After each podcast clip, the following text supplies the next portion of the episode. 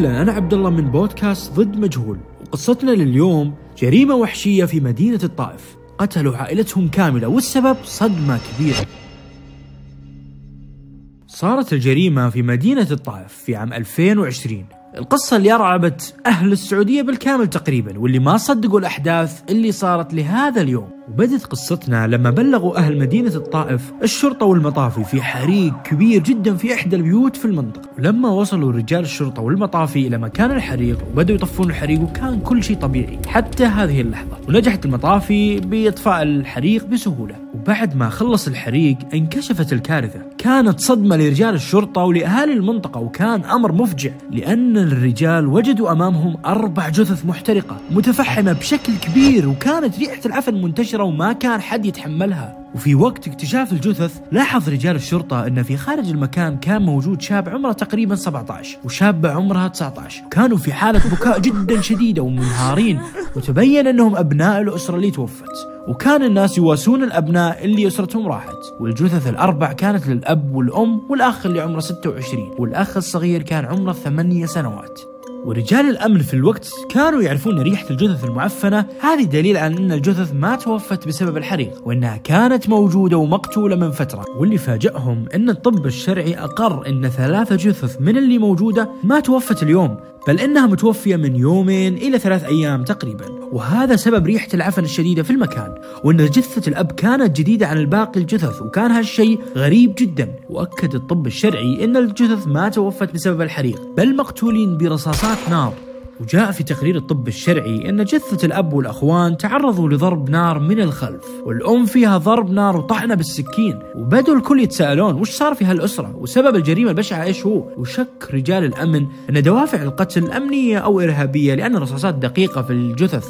وهنا بدأوا رجال الأدلة الجنائية في تصوير المكان ورفع البصمات من على الأشياء وهذا الوقت تبين أن الحريق صار بفعل فاعل وما صار من التماس كهربائي لأنهم وجدوا آثار بنزين في المكان وكان رجال الأمن في حيرة من اللي صار لهالعائلة اللي كانت آمنة وبدأ ضابط الشرطة يستجوب الابن اللي عمره 17 واللي كان منهار جدا وسأله متى آخر مرة شفت أهلك؟ قال انه قبل الحريق بنصف ساعة وانه راح يشتري أشياء ولما رجع وجد الحريق اللي صار، لكن الضابط كان يشك في أقوال الشقيقان واللي خلاه يأخذهم للقسم ويحقق أكثر معهم. حس الضابط إن الولد والبنت كذبوا لأن الشاب قال إنه ترك البيت قبل الحريق بنصف ساعة، لكن الحريق صار له أكثر من ساعة تقريبا، وتأكدوا إن كلام الشاب متناقض بسبب ريحة العفن اللي منتشرة في الغرفة، تدل انه في شيء غامض، وقبضت الشرطة على الشاب في دار الأحداث، والشابة في دار البحث الجنائي، وما قدروا رجال الأمن يحققون مع البنت بسبب الانهيار الشديد على وفاة والدها ووالدتها وأخوانها. وراحت الشرطة تحقق أكثر مع الشاب اللي صدم الجميع لأنه اعترف بقتله لأهله هو وشقيقته.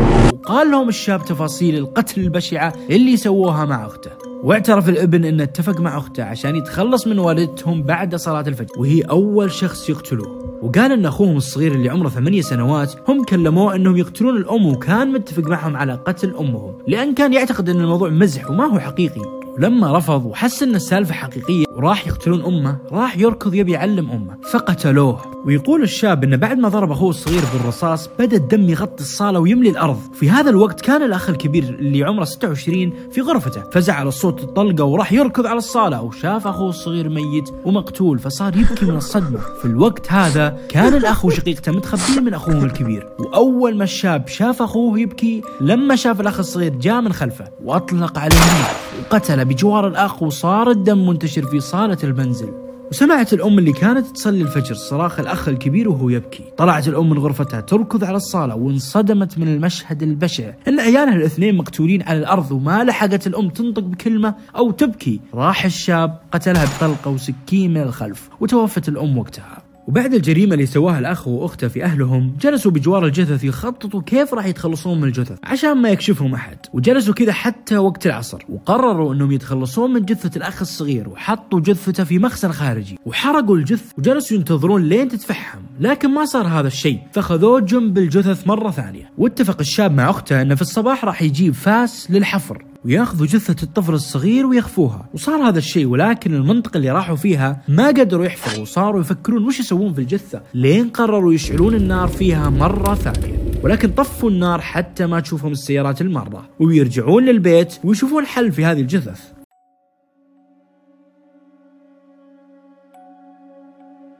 وفي صباح اليوم الثاني بدوا يسحبون جثة الأم والأخوان إلى أحد المجالس في البيت. لكن في هذا الوقت تفاجأوا باتصال من والدهم ويسأل عن والدتهم وإنها ما ترد عليه. فقالوا له أن أمهم مشغولة في تنظيف البيت. فقال لهم أبوهم قولوا لوالدكم إني في الطريق وبأجي أتغدى معكم وما كان يعرف الأب وش راح يصير فيه. وصل الأب للبيت وراحت الشابة تفتح له فسلم عليها. وهو مستأنس وكان الشاب متخبي خلف أبوه. وأول ما دخل راح يركض وراها وضربه برصاصة في راسه. وبدأ يسحب أبوه إلى الداخل وخلاه جنب الجثث الباقية. وبدأوا يفكرون أنهم يسووا حريق حتى يخفوا أثار الجريمة. وبدأوا يرشون البنزين على الجثث. وأشعلوا النار فيهم وفي الوقت هذا. انصدم الضابط من اعتراف الشاب وأخته. اللي سووه في عائلتهم إنه شيء مو طبيعي سأل عن سبب هذه الجريمة. قال له إن أبوهم دايم يعذبهم ويحرمهم من الفلوس، لكن التحريات أكدت إن الشاب كان يكذب وما كان يقول الحقيقة لأن الأب كان شخص محترم وأخلاق. وبعد ما فتشت الشرطة جوالات الشاب والشابة وجدوا إنه في ملفات محذوفة وإنهم ما يبغون شيء ينعرف منها. في الوقت هذا أرسلت الجوالات إلى رجال المباحث لاسترجاع الملفات المحذوفة ونجحوا واكتشفوا سر سبب قتل الأسرة كاملة.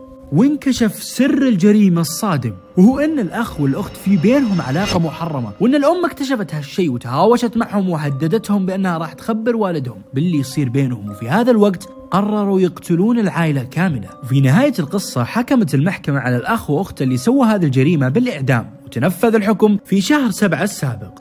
وهنا يا عزيزي المستمع انتهت قصتنا هذا اليوم. طبعا القصة أحداثها حقيقية ليست من وحي الخيال. أنا عبد الله وهذا بودكاست ضد مجهول. هذه قصتنا الثانية وانتظرونا في القصة القادمة.